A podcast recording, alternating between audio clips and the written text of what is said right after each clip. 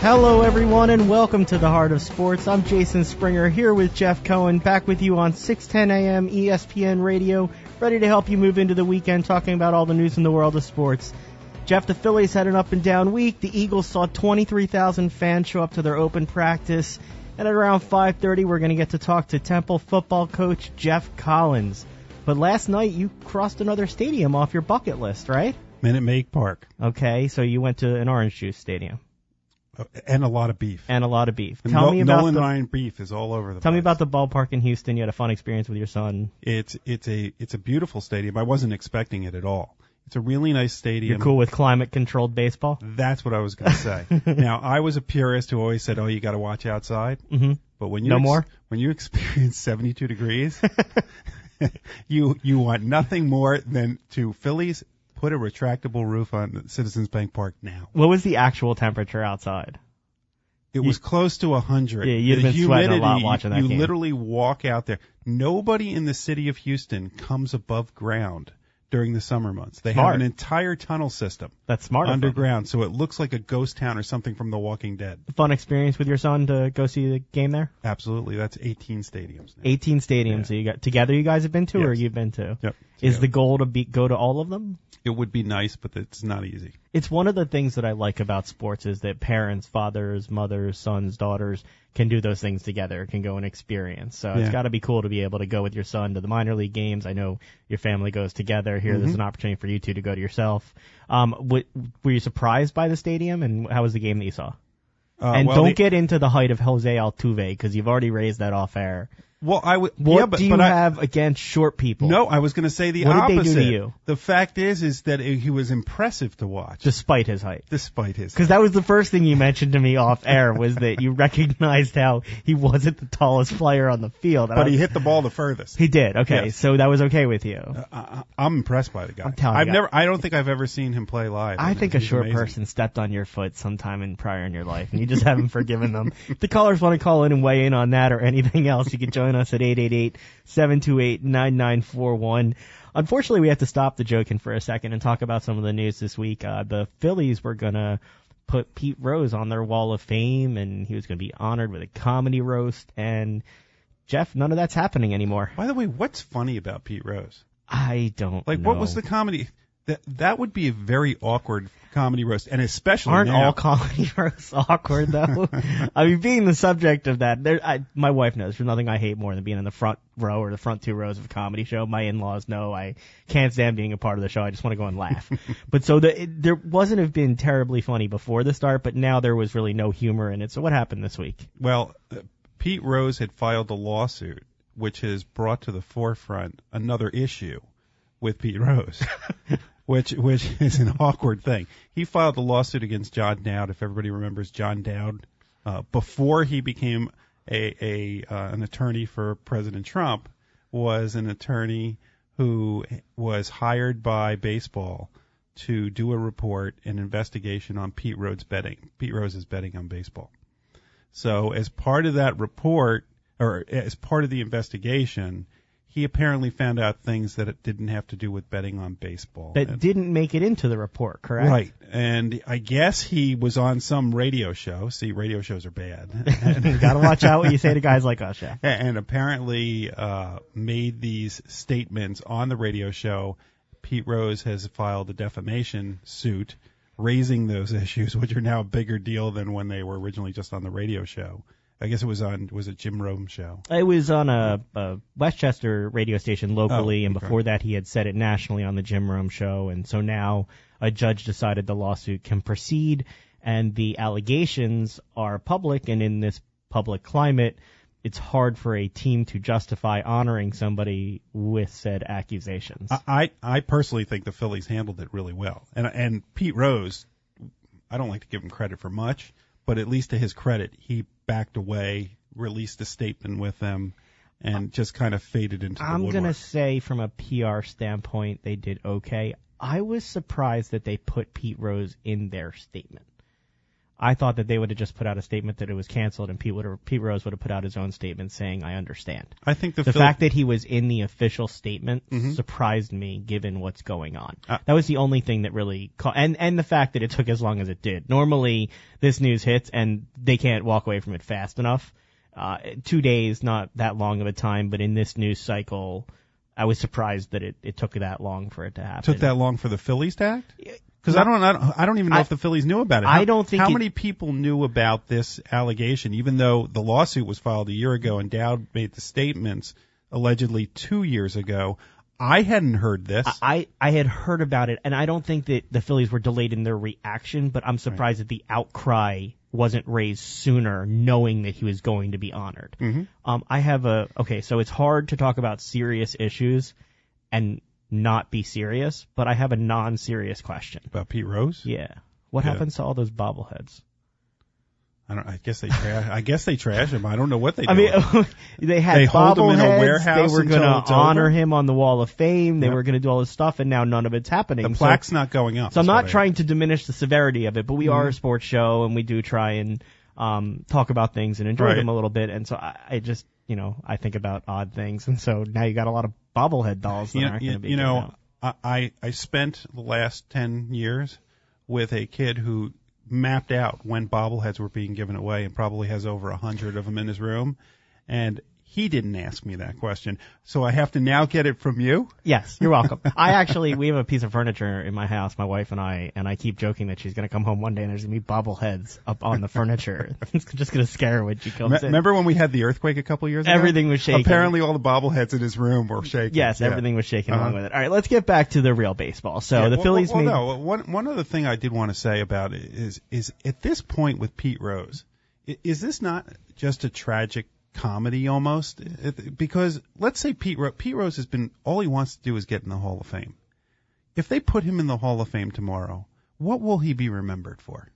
Is anybody going to remember him as the hit king at this point? No. Or has he made such a farce of himself, going around peddling his autographs outside of everything that he's not allowed in, and constantly lying and changing I his do story? think he had made progress towards trying to get back in. I mean, look, he had the job. He has the job at Fox. You Mhm. wonder whether they'll keep him on in that job. He was going to get the Wall of Fame here, so he was starting to get some of that recognition back. I don't know if after this, uh, you're able to continue doing. See, I, see, I see it differently. I see it as he wasn't getting the recognition back. He might have been getting the plaques and the and the busts, but I don't think. I think his legacy now is so tarnished that it will never recover. There was always going to be an asterisk. I mean, look, at this point, I- like I'm, I'm a little bit younger than you. Mm-hmm. I, I watch wrestling. I used to remember for three years in a row he showed up dressed as a San Diego chicken and, and took a tombstone pile driver.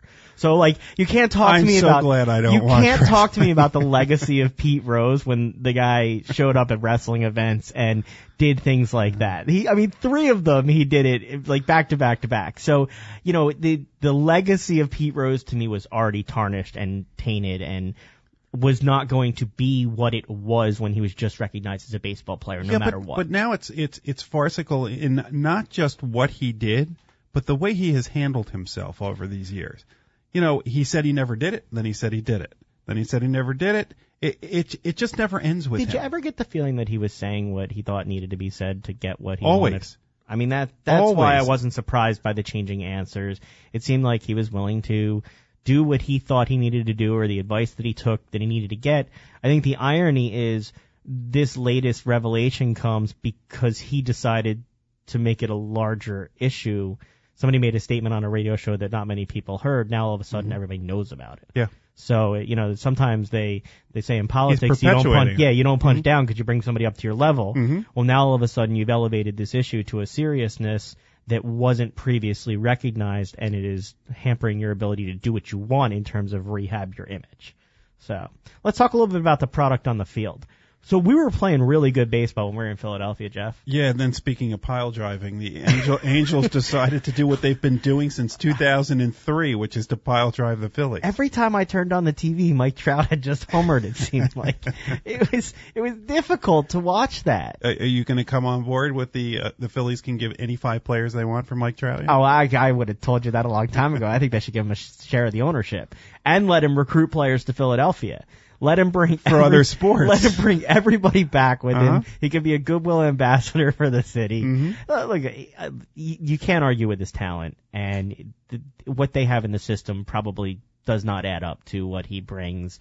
At some point, people are going to break down with contracts, and and you know, in terms of their ability and durability. We're obviously doing shorter segments this show, so let's talk a little bit more about what happened this week. Ups and downs, bright spots for you, Jeff. Well, the ups, the up was the the home the homestand. Okay. and the five game winning streak Uh-huh. and the starting pitchers and and the offense all coming together and gelling together and then they went out west and it just went away again. Do you know another upside? What? Matt Klentak traded Joaquin Benoit. Yeah, that just but doesn't that look at the smile on your face. How did I, that I wish people could say because the two of us I don't think we've ever smiled this much. It was so unexpected that they would be able to move him. I think your text to me was, "I'm surprised they got a bucket, let alone the balls." I think that was what you texted to right me. and, your and, and and I believe your response uh, your response is well what did they what did they get? Who cares? really? Who cares at this point? Joaquin, it's been nice knowing you. Glad you're gone. so you're Mr. Minor League. Are you happy with some of what we got back? Uh, you you can't tell with these prospects. I mean, other than McKenzie Mills, who they got from the the Nationals, I think the other guys are not guys you're going to see up here. I think the real the gem of what they did, and people are going to go, oh, all they did was trade for money. This is different. The international. There money. there is an international signing pool, and each team is given the same limit. They traded for that space. They have the highest amount that you can have, right? No, I think Or they're in the top six. Top six. Yeah. And, and and Sixto Sanchez, who everybody's starting to hear about, he's one of those international signings, and he was just moved up to Clearwater, as you pointed out to me before. And then you have Carlos Tocci, who was just featured in in uh, the Inquirer today, I think, and he's another one they got from Ven- Venezuela as an international signing. Those are the guys. That's where you spend a lot of the money. I mean, yesterday we were looking at the the media guide for the Astros, and if you look, they have scouts by region. The number of scouts that teams have in Venezuela alone is amazing. Can we argue for a second? Sure. When's Rhys Hoskins going to be a Philadelphia Philly? It isn't going to be before September. Why do you Hey, hate you bringing up constantly ask me this like oh, I have no control by the way over whether he comes up or not but but I, I I do feel terrible that Tommy Joseph earned this spot and all people want to do and is kick him I'll to the send him a care basket, but I want to know what we have. Right We're now- not winning anything this season. Right anymore. now you have a potential 30 home run first baseman you who's do playing. and you know that you have that, Right. but you have no idea what you have with Hoskins Well, sure you do. So are you going to go into next year going with Tommy Joseph and Hoskins and having to make a decision, or knowing whether you have somebody? If you have Hoskins that can play in this league, Mm-hmm. then you have Tommy Joseph that you can trade, and he's a chip. Or maybe you find out Hoskins isn't what you think he is, Ah. and you need to keep Joseph. Ding ding ding. And that that's the part people miss. Well, if Is it- he's not it- ready, then you keep Joseph. No, no, no. The the part that gets missed in this is the guy that you want to kick to the curb, which is Tommy. I didn't want to kick to the You curb. do. I want to You- put him on a chair on the porch. Okay. I don't want to kick him to the curb. I don't even want him to leave the house. You- I just don't want him cooking the meal right you don't now. even want him having his cleats on. You want you want him That's not true. sitting in the dugout. That's not true. A- and, don't and- put words in my but, mouth.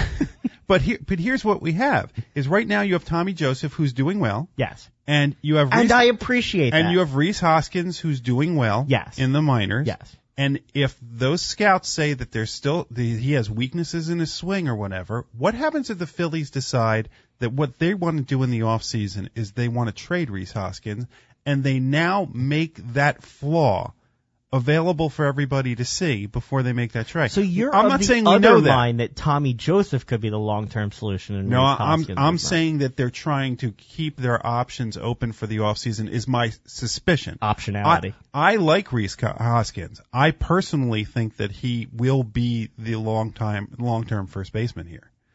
But I understand what they're doing because I don't see any harm in, in what they're doing. This is Rhys Hoskins' first year, full year in AAA. I still want to see him in the majors.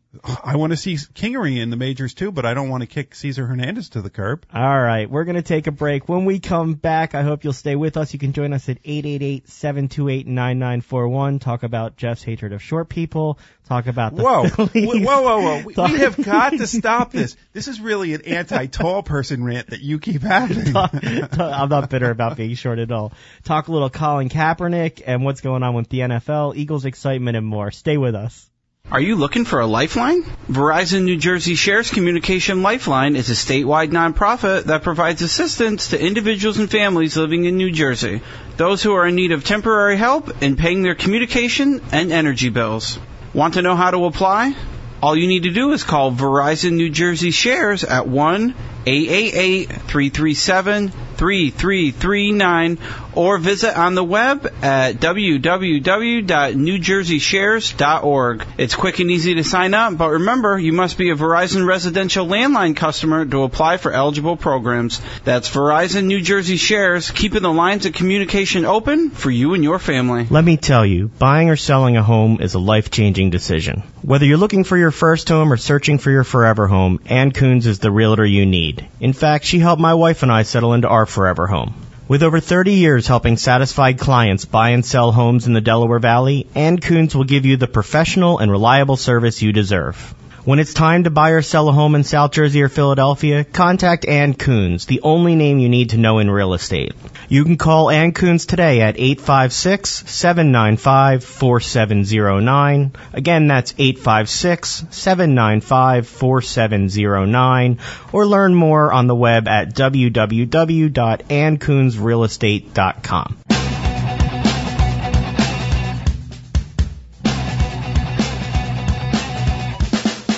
This is the Heart of Sports on 610 AM. I'm Jeff Cohen along with Jason Springer. If you want to join the conversation, give us a call at 888-728-9941.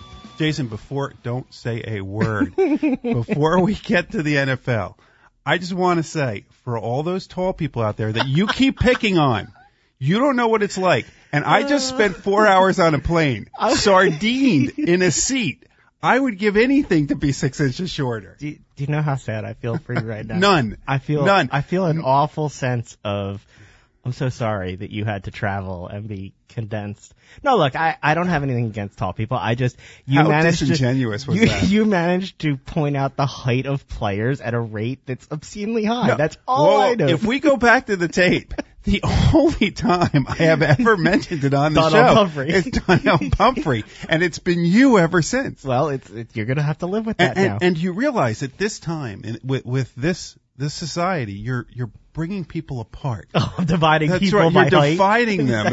It's like five nine is the division line Well, for I'm you. glad that we could figure that out. Can't we all just get along in terms of the short people and the tall people? Colin Kaepernick I is promised. not. To, I promised to tell you what the weather is. Colin before you- Kaepernick is not a short person, and yet he No. still another week does not have a job. Jeff is is he going to get a job in the NFL It sure year? seems like he's not, doesn't it? Because you had the you had the Ravens on the one hand, which the Ravens will take anybody, you you would think, considering the problems they've had, and now the Dolphins look desperate because their backup is Matt Moore. Isn't it more of a story every day that he's not on a team than the day after he becomes a backup? Yeah, I mean, uh, I, He's I, a backup quarterback at some point. Nobody cares about the backup quarterback. no, well, as he might be, up. he might be. Look, if he goes into Florida, if he goes into Miami, Well, that's a different he story. could be the starter. Flacco's down, he could be the starter. And uh, who was the guy that you told me the Ravens just brought in? Not Mallett. Who's the the the guy that's coming in after that? Oh, I'll, I'll look it up for you. Oh, You- it, it was embarrassing. It's Oh, Aaron Murray. They're talking about bringing in from Georgia, Right. who played in Kansas City. Look, Hey, but I every, asked you- everybody honk if you know who Aaron Murray is, and we'll it's, listen it's out pretty quiet outside yeah, right. now. So, okay, if and I ask you this question from a football perspective because Yeah. I happen to believe this is pure PR.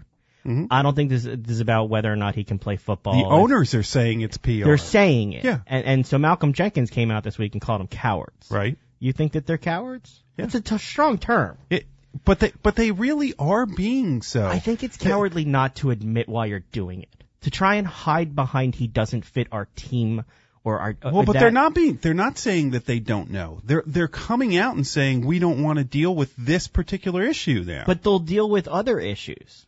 well, we know in this city, Michael Vick was brought in. Is is what's worse, what Kaepernick did or what Michael Vick did? It's not did? even a comparison. It's just the hypocrisy of what's willing to be accepted. You look in the Giants. They Mhm. had a kicker who admitted to the team that he was abusing his spouse. right. The team knew that. And the Giants uh, are and, worried about and they're this. worried about somebody who's going to take a knee. Uh huh. You, you have The Ravens- Baltimore the Ravens who's had multiple players that have issues. And now all Real of a, issues. And now all of a sudden, the owner is going to pull a poll out to the fans. Now, I happen to think the cynic in me, Mm-hmm. I still think he probably ends up in Baltimore, and they're waiting until after their practice at Navy because they don't want to have him on the team. Okay. Uh, That's just the cynic in me that thinks like they don't want to deal with that going to the Naval Academy where they have practice. But the Ravens is a good situation for him. I you mean, would think he- so, and the coach accept- seems to want him, and so does the GM. Well, and the coach's brother was his coach when when they were successful. Absolutely. So so Jim's probably told John, and John had to, by the way, had to beat him in the Super Bowl. So it's not like the guy doesn't have talent, but you have this situation where everybody seems fearful, and I think after three days of him being in practice, it won't ever get mentioned again. This week, Ray Lewis told him that he should be an activist that doesn't talk, speak up. Hey, Ray Lewis, shut up. Eh, Really, that, of all the people, is he really now, the Sean, one to Ken- speak? if Sean Kennedy, who's been on this show before, who loves Yeah. Ray, Ray Lewis, is listening, he he may cry to hear you say that. But I, I don't understand how you can be an activist and not use the platform to use your voice and raise your voice. And there have been issues that athletes have chosen to make a stand for a long time, and often they have dealt with the consequences of that. But at this point, it seems like people are reacting to the perception of a consequence when rather than the actual consequence. Mm-hmm. You know, they're they're trying to ascribe motives and say that he's the cause of all of this. When people watch games knowing that there are players that are physically abusing members of their family and have weapons charges and and Kaepernick decided to take a knee. Now you may not like it. And I don't want to defend any of the other things that he's done or in terms of the socks and the, the other stuff. Like, I'm not here to defend somebody over somebody else. I'm here to say that I don't understand how he's not good enough to get a shot in somebody's camp, and I don't think it has anything to do with his play on the field. Didn't Joe Mixon just get drafted very high this year? Very high. Mm-hmm. Very high. And he will play. Mm-hmm. And that's going to be is- accepted so in this league. Hasn't hasn't it always been that the NFL will will take someone as long as the coach find thinks they can win? So why So- is it that this is not along those lines? This is an ownership issue, I think. I, I really don't think this is a coach issue. And, and So you're a lawyer. Does he have a case that they're colluding against him? well, we discussed this, I think. Before. I know, but, but does it keep getting worse? No, because co- collusion isn't them all working together. I think they're cowardly separate. I mean, to use the words Malcolm Jenkins, it's they're each making this decision. I don't think they have to get together and say. I don't think they're sitting there saying this is bad for the NFL. They're saying this is bad for their fan base. So if you're their tickets. if you're the Miami Dolphins, you've got Adam Gase as your head coach, who Mm-hmm. had Jay Cutler as a player before. Mhm. You know that Cutler knows your system, but he's retired, and you have no idea what shape he's in. And frankly, I do not want to be justifying Jay Cutler as a quarterback because he's painful. But do you take a player who knows your system and has questionable skills, or do you take a Colin Kaepernick? Well, I, I think that's phrasing it a little bit wrong because Jay Cutler does have the skills. He's just missing something ab- above the neck. I've watched some games where it don't look like he had no skill. Oh, I, I, I, I think he. I mean, look, when he was in Denver, he had good skills. There were times Alshon Jeffery would probably tell you he's got good skills, but he didn't have the head for it. And you So know, who do you take? all things being equal, I probably would still take Cutler because of Adam, because of his knowledge of the offense that Adam Gase runs, because Adam Gase was his offensive coordinator. But it's an if. I know that there have been reports that they have been talking, but there's been nothing signed that I'm aware of. So right now you do have a quarterback who is not retired, and they won't even bring him in for a practice. And it really is. Be, it's the whole not signing is now the circus. You think it's absurd. You think that there's fake players that could be more likely to be signed at this point. I was sitting on the plane, and we were just sitting there talking. with your lack of leg room. with this my- is where this list came from. You're upset you didn't have leg room, and this all of a is, sudden this, you is- came this is what happens when you lose the oxygen to your legs. Is you go, how absurd is this situation? So the situation is so absurd that we were talking about uh, would NFL teams have general managers that would take people who weren't even real, take fictional quarterbacks So you think Shane. Falco of the replacement? Oh, I got a whole list. I got Johnny Utah from Point Break. I got Uncle Rico from Napoleon Dynamite. Somewhere our listeners are changing the dial right now as you leave this list. Paul Crewe from the longest yard, Oh, Shane Falco, and don't forget Flash Gordon. You can't forget. But I Flash did leave Gordon. one You left off. Willie Beamen off from uh, any given Sunday. Well, I left the other one who's really a fictional quarterback, which is Tim Tebow. Well, the, he's doing. He's over in baseball. He's doing just fine for himself. Well, who knows? Maybe someone will ask him to come back instead. like we'll keep watching. I just I think that the NFL continues to make it more of a story the longer he's not in somebody's Mhm. camp. A little excitement over the Eagles camp. More fans went to the open practice Than than of some of the baseball games. games, this Mhm. past weekend. Thoughts, Jeff? I, I think it's great. Uh, you know, th- this this is what you want to do. You bring in the community. To, I don't I don't personally see the excitement in going and watching guys run around with no pads on, running half a play, you know, doing some exercises. But I, but I get it. I understand why people do it. They want to be close to the players. They want to be close to the action. You're not going to learn anything if you're you know if you want to learn the X's and O's by going to any of these Did you learn anything last it's a night? car- it's a fun carnival atmosphere. Did you learn anything last night watching the Hall of Fame game preseason kickoff? Uh, I did. I can honestly say I did not watch that. No, you didn't. I mean, I try you to were at- avoid. you were at the baseball. yeah, game and I try to avoid anything Cowboys anyway. Well, Jerry Jones is going into the Hall of Fame next week. We'll see whether the NFL decides to do anything with Ezekiel Elliott next week. By the way, does he get a bigger headed bust than everybody else? Probably. Yeah. They need to. Uh huh. But you know what? He's made a lot of money off this team. He has, He's done very, very and well he and he has Jimmy Johnson's to thank for it. He does. Okay, so here's my question. Um, he's my favorite Eagle. He's the only jersey I've ever owned. Does Brian Dawkins go in the Hall of Fame next year? He better. I really want to go if he does. Y- Can you imagine how exciting it will be for this town? Oh, people will I take mean, I, I mean, over. lo- look look what Philadelphia did for the NFL draft. They should put T.O. and him in in the same year. Oh God, no. Really? I just wanted to get a reaction. why do, you. why do you do that? Because I can. You, you I have a radio just- show, so I'm just gonna it's say. just that simple to get that reaction from you. No, I do want to focus on Dawkins though. I don't want to get off on it because Well, you started with To. Why I- don't you get down and do some now you sound like your people? son. You started it. Don't you don't need to do that. I know that you had tough travel plans coming back. I- How exciting would it be out in Canton if Dawkins was out there? It would be amazing. It would. uh, It doesn't matter who else would go in. It would be about Dawkins. And then they could have the Eagles And- play in the Hall of Fame game. And, and- yep, and I and I can guarantee you, he would give an amazing speech. Oh, Maybe He, he would, it would be rousing. Yeah, he that- is by far still my favorite player that I've seen play for the Eagles. I, I still have his jersey. I still wear his jersey. and he's really the only uh, the only hope. Who else is there? The equal player that's retired that has a chance to go. And I still think Randall Cunningham should be Well, in, but but I, I don't know if it's going to happen. I, I heard uh, uh, somebody earlier, a former Eagle, saying Seth Joyner when they were talking about other linebackers, comparing Li- Brian Urlacher and them, should they get in. Uh, real fast though, before we head to break, because we're going to have the coach calling in after practice. Uh, the news about CTE continues to come out, and players are reacting. This week was uh, a little bit of a back and forth. You had uh, Jets first round pick saying he could think of no better place than to die on the field. I could think of no better time, no worse time for him to say that. That there was probably no worse time. You had The family, timing was horrible. You had family members coming out. You Mhm. had football players. I think Martellus Bennett text tweeted that he hoped he found a, something higher to live for. Mhm.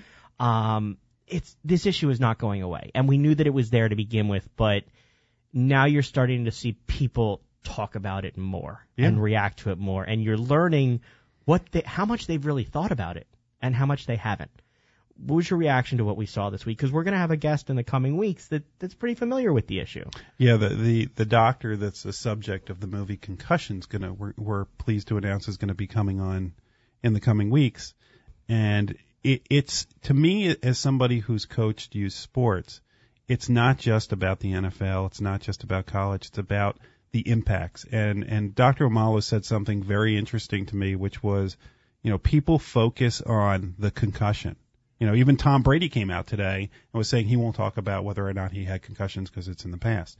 You don't have to have a concussion. You are su- you are suffering thousands of blows of your brain smashing against your skull, and the the compounding of that leads to potential brain damage.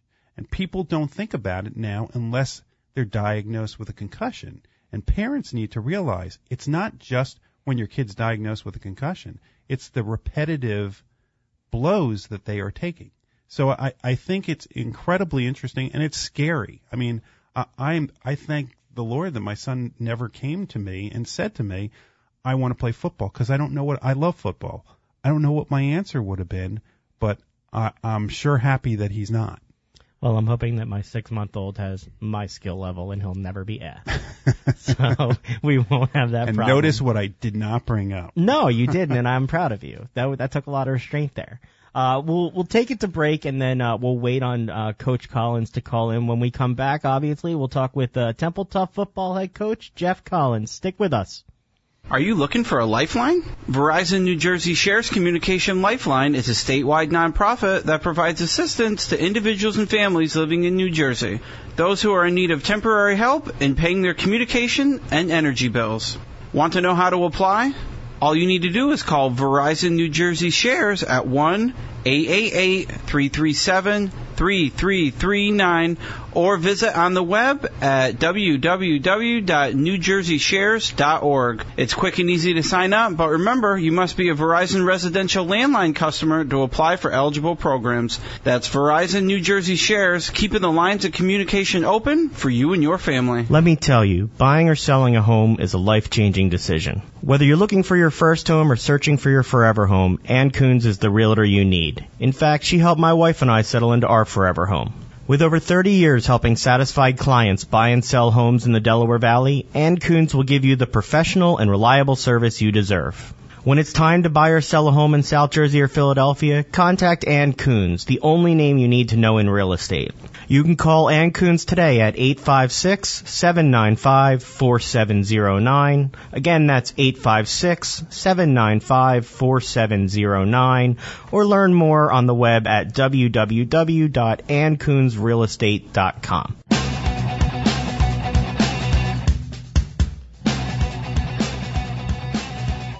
And we're back. This is the Heart of Sports on 610 AM. I'm Jeff Cohen along with Jason Springer. And joining us on the phone after what is likely another day of productive practices is the newly minted leader of Temple Not football. We'll, we'll, Ed- let- we'll let him join us in a second. He's just hopping on the air after practice, so our producer's just getting everything set up. So we'll talk for a little more for a minute. Let's talk about Temple football for a little bit. Mhm. They've raised their profile in the last couple of years. Yeah, I mean, look, Matt Rhule did a good job. Uh, the coach before him did a good job. I think that they have made strides that nobody would have anticipated five years ago. Look, beating Penn State, uh, that obviously is a sore spot for local people here. Getting in bowl games. Getting in bowl games, winning in bowl games, playing in a division now that isn't quite the pushover. Not at all. I mean, look, you had Houston that was one of the top teams last year. You had Army. You had Navy. I mean, th- they have a very good conference. I mean, I, I know that they're not considered part of, in air quotes, the Power Five, but they have teams that can beat anyone, almost any one of the Power Five now. So uh, the coach is still working with the team a little bit, so we're going to talk a little bit more about what's going on here. Um, he's come in; he's got a pretty big name for himself. Yeah. he, he got pretty good cachet. Where where does he come from? Let's tell our listeners a little bit. I mean, look, I, I- if I were a college football coach, these are the kind of things I'd want on my resume. He's the only coach to be a Broyles Award nominee given to the nation's best assistant coach at three different schools. 2010 at FIU, 2014 at, at Mississippi State, and then 2015 with the uh, the Florida Gators. Uh, that's where the last place he was. He was he was the defensive coordinator for one of the best defenses in all of college football. Well, that's what you hope for if you're a Temple fan, that he brings that here. I mean, that, that, look, this is a city that prides itself on toughness and defense and the opportunity to have that excitement with big hitting and, and, and it seems like that's the type of team that the coach is looking to bring here to us. Coach Collins, are you with us? This is, uh, Jason and Jeff with the Heart of Sports. I am with you. We just finished uh, a two minute drill and we just broke the team down right there on the team uh, at the 50 yard line at 10th and Diamond. So I'm with you right here on the field with the guys. Well, we appreciate you joining us right after practice has ended. How's everything been going for you out there? Uh, uh, it's great. We got an unbelievable group of kids. Uh, they work hard. They're tough. They're physical. Uh, they love playing football. They care about each other. Uh, so it's a great group to be around. we know that you've got some interesting motivational techniques. I've heard some of your previous uh, phone interviews, and I got excited just being able to talk to you a little bit. We know you had uh, you, you had Titus O'Neil from the World Wrestling Entertainment in camp. Uh, I, I heard you talk about being a fan of the Broad Street Bullies. Can you go through some of these things with us because they jumped out at me. Tell me how Titus O'Neil got to camp, and then afterwards, I want to ask you about your love of the Broad Street Bullies. well, he's actually the uh, the third big time superstar wrestler that we've had come talk to the guys. Uh, Diamond Dallas Page, Brock Lesnar, uh, and then now Titus. And Titus and I uh, got to be really close when I was at the I was the defense coordinator at the University of Florida. So he's a Florida grad, and he just appreciated all the things that I had done for, uh, you know, playing good defense at Florida.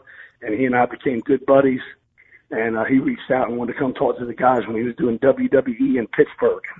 Must be exciting for the players to see professionals that have gone on after their college careers to do different things. Brock Lesnar obviously played in the NFL a little bit, gone on to UFC fame.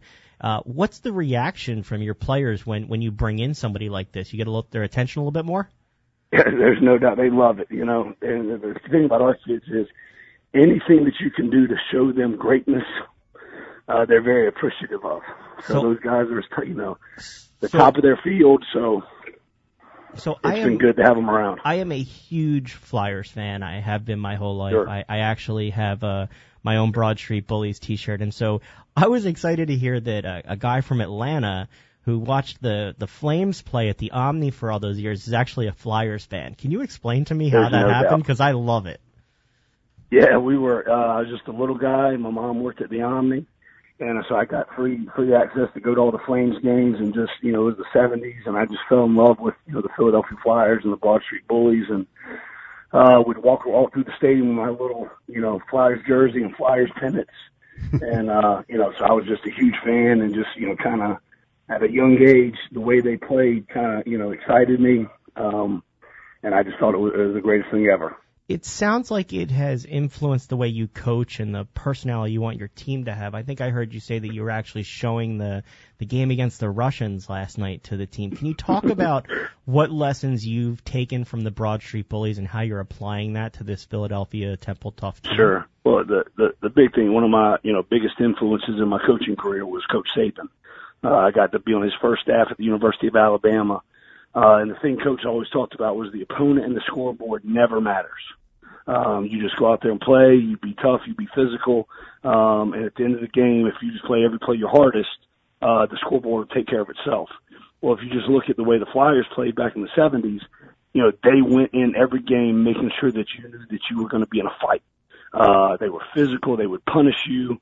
It had nothing to do with the scoreboard. They wanted to physically and mentally intimidate you, play physical, play tough. And at the end of the game, the scoreboard was going to be what the scoreboard was. But your opponent knew that you were going to be in a physical battle, uh, for the entire game. And that's the way they played. And then they, you know, that's the way they played with the Russians, um, who I think were four time, uh, Olympic champions. And uh, this was just a, you know, an NHL team, not an all-star or superstar um, that beat arguably the greatest hockey organization the history of the world has ever seen. So, so, so, Coach, um, we were talking before you got on the air about about your pedigree, and you just mentioned Alabama. You've coached at Mississippi State. You've coached at Florida. You've been nominated for the Broyles, Broyles Award three times. Uh, yep. What what made you decide that Temple was going to be your first stop as a head coach? and hopefully your last yeah, for for the people that are around here. I appreciate it. Um, you know, the, the the big thing being the SEC all those years.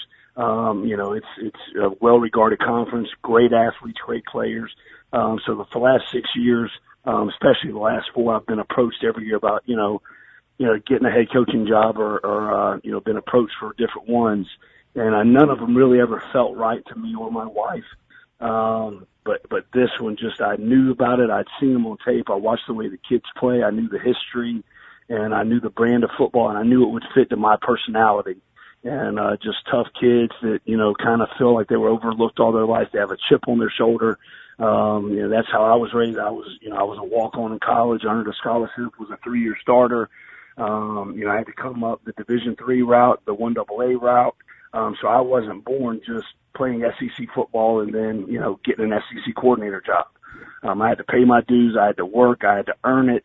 Um, I had to move up and down levels, different jobs. Um, so I get what these kids go through. Um, and I have a chip on my shoulder too. And that's the kind of people and that's the kind of kids I want to be around. I want to coach. That, I mean, I mean, that's great. And, and so, so my, my next question to you is, is I grew up in New Jersey and, and we didn't really have a football Hey, team we, devolve. we had Rutgers. I Be know, nice. I know. All right, I went eh, there. But but so so but there's there's this there's this vacuum on the East Coast, the Northeast part of. The, we're not used to college football. We don't have the big stadiums for the most part, things like that. Sure. And Temple seems like it would have the perfect opportunity to grab that area. Well, ha, ha, Right. ha, you know, it, the, the people around here are used to pro sports more than college sports, unless it's basketball. But there's nothing better on a Saturday than college football. The bands running out on the tunnel, and Temple just seems like they have that opportunity to grab that. What, what do you see that opportunity here? Absolutely. That's why I came. Um, the fan base has been unbelievable. Um, you know, last six years or seven years being in the SEC, you get recognized in these small college towns. But now I'm walking around the fourth largest media market in the country. I'm at Dalessandro's two nights ago, and there's like three guys said, "What's up, coach?" And um, you know, to Terminal, people recognize you, South Street, whatever. Um, so that's a, that's a special feeling, knowing that um, you know that people recognize what is happening here. Go back to back 10 win seasons, back to back top 25 finishes. Unbelievable kids that play in this program that deserve and you know garner the the greatest respect that that should be out there. And uh, you know, I, I just think it's special. Um, you know, you look at uh, three draft picks this past year, nine kids in NFL camps from last year's team, which is far and away the most in the Northeast. Um, I think three of the draft picks is actually more than all the Northeastern schools combined. Um, you know, I think recruits are taking notice. If you look at our recruiting class, um, I can't talk about names, but we have 21 kids committed. Last year at this time, there were five committed. Um, you know, so I think uh, kudos to our staff and what they've done. When they get around our players, they just fall in love with our players and our staff. And uh, you know, I think what happened in, in Philadelphia for the NFL draft, um, you know, with 250,000 people at the draft and seeing Haason Reddick going the 13th pick, oh, what's better than that? It was a great And, uh, opportunity for you to see the passion of the city, wasn't it? Uh, and I love you it. know, Haason Reddick, you got to love that story. Local boy out of Camden who, you know, works hard, walks on, makes himself into a player, gets drafted in his hometown. There's really not much better than that, is there, for a coach like you to Right. say? And it, yeah, and then so we, you know, a little tradition that I that I've been around the last couple of years is uh sending these big boxes of Temple gear uh to the guys that are in NFL camps. they just left this morning. Nice. Um, and it was awesome to sign all those letters to all these guys, um, just thanking them for all they do to represent this school, and uh, just a small token to let them know that we're pulling for them. And even though I never got to coach them, uh, they're heroes to me and they're legends around this place. So just any small token of gratitude that we can give them, so they can wear that Temple gear um, around the facility in the NFL and. You know, let even the NFL guys see that there's something special brewing on 10th and Diamond. Well, and they're certainly part of the legacy that put the platform here that attracted you to this job. So let, let's There's talk no a little bit. You talked about some of the turnover in terms of the players being drafted. What type of recruit do you look for? I, I know we'll we'll talk about offense in a little bit, and I heard you talk about how you like to run the offense out of the eye. That that seems to indicate a certain type of player. Can you talk about what kind of recruit you look for? Well, the big thing is they've got to be tough. They've got to be physical. They got to have a chip on their shoulder. Um, I like guys that play a lot of positions. Um, you know, we had Keith Kirkwood out there today playing defense. We had Nick Sharga out there playing defense. We had Dan Archibong Freddie Booth Lloyd playing offense. So we moved guys. We had Sean Browden yesterday playing tailback. So we moved guys around um, all the time. And guys that do a lot of things in high school is the kind of guys that I love.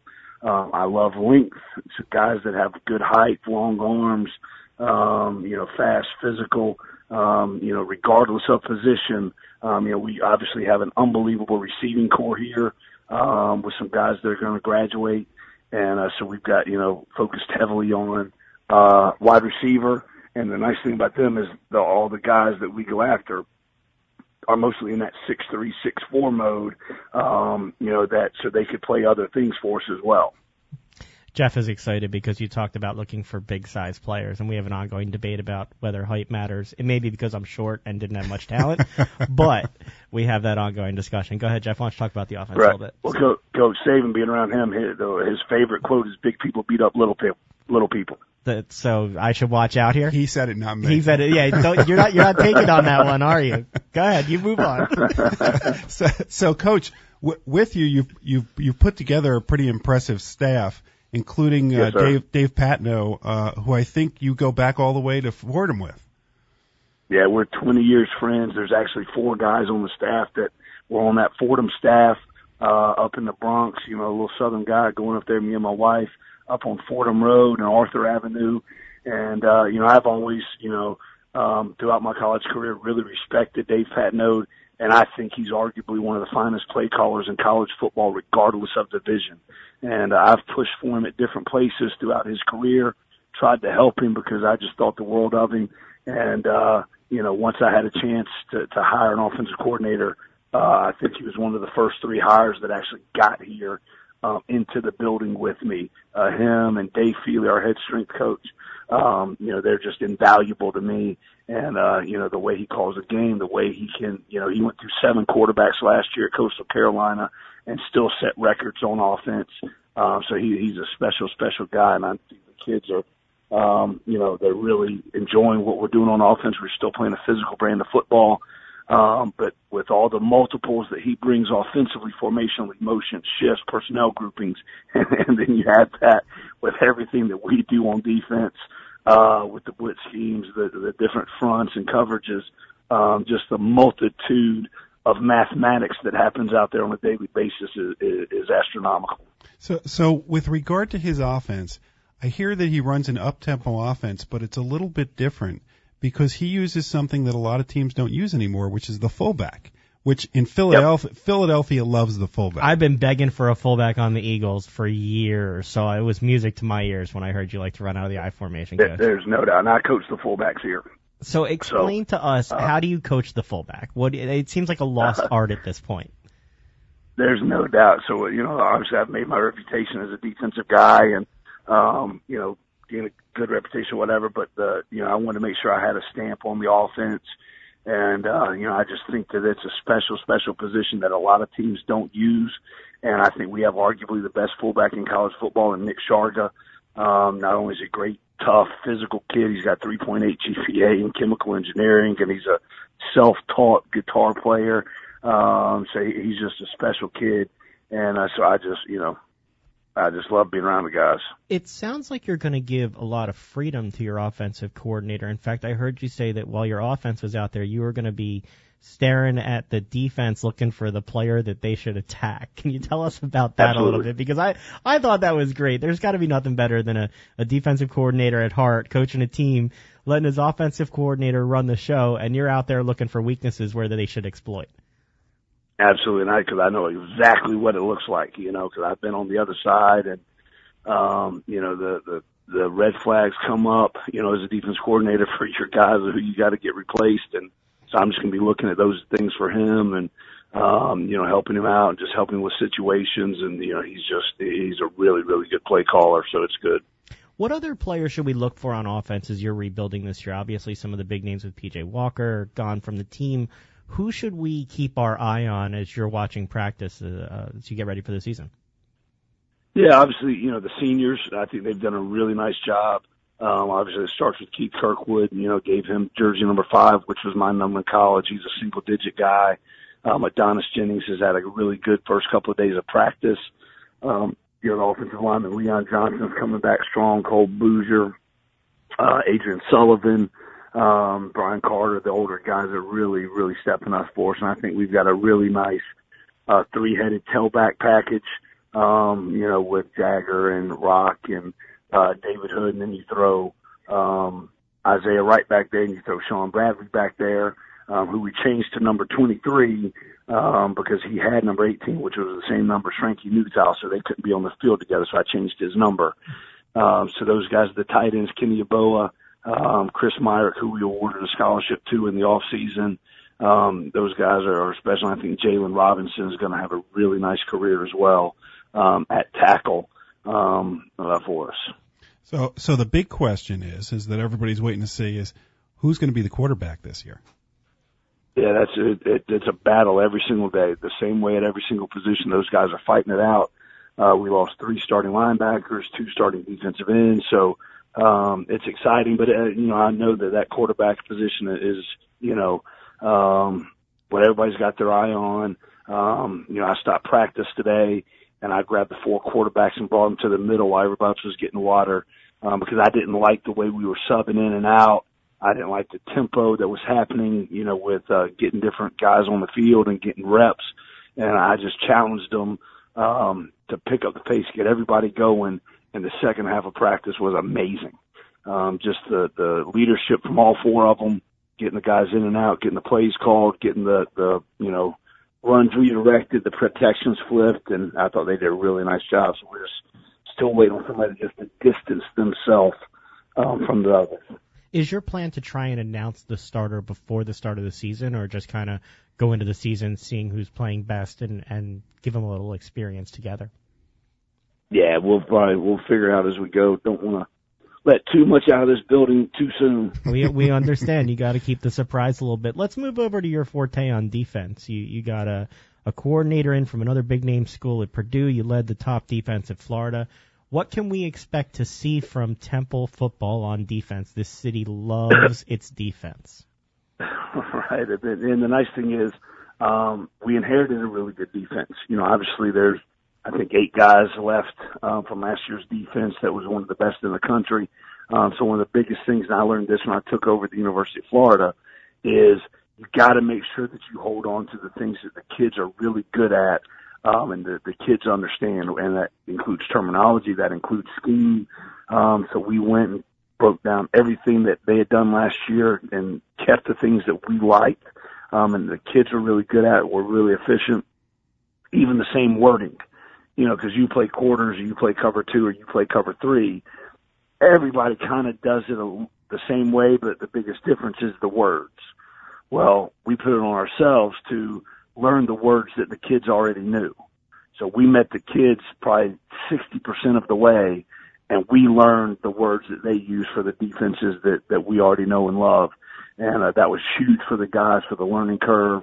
Um, so that, you know, for some of them, the last couple of years has been, a building point instead of a start over point when we get here.